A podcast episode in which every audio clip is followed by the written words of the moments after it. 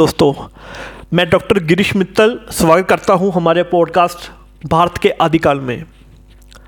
आज हम बात करेंगे भारत के आदिकाल के राजा महाराजा के बारे में। भारत का इतिहास बहुत ही सांप्रिक और रोचक है।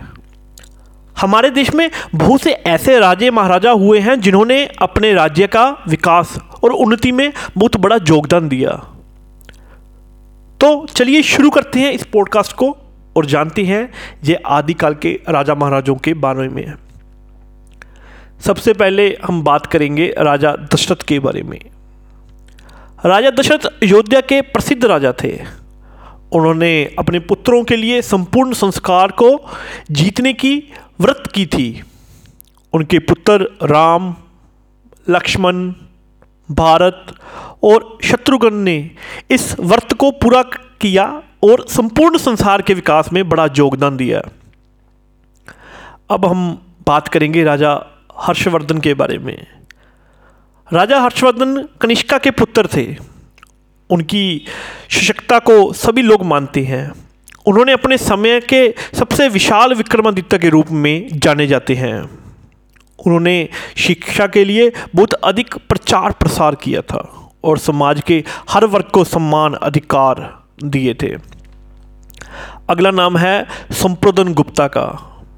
उन्होंने अपने समय के नेपोलियन के रूप में जाना जाता है।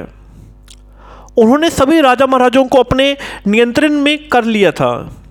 उन्होंने भारत को एकत्रित नागरिक जीवन के सबोकर भी दिया था।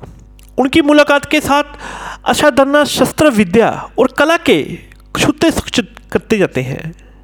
एक और नायक जो बहुत ही प्रसिद्ध है उनका नाम था राजा चंद्रगुप्त मौर्य। उन्हें महान शासक चंद्रगुप्त मौर्य के नाम से भी जाना जाता है। उन्होंने भारत की सबसे बड़े राजनीतिक विचारधारा बर्भारी के साथ आए गए थे।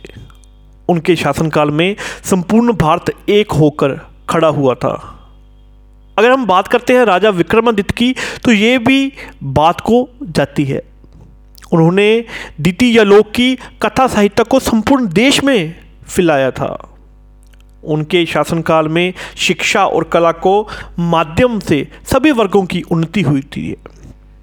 इन राजा महाराजों ने अपने राज्यों में समापना और उन्नति ली और भारत के आदिकाल को महान बनाया।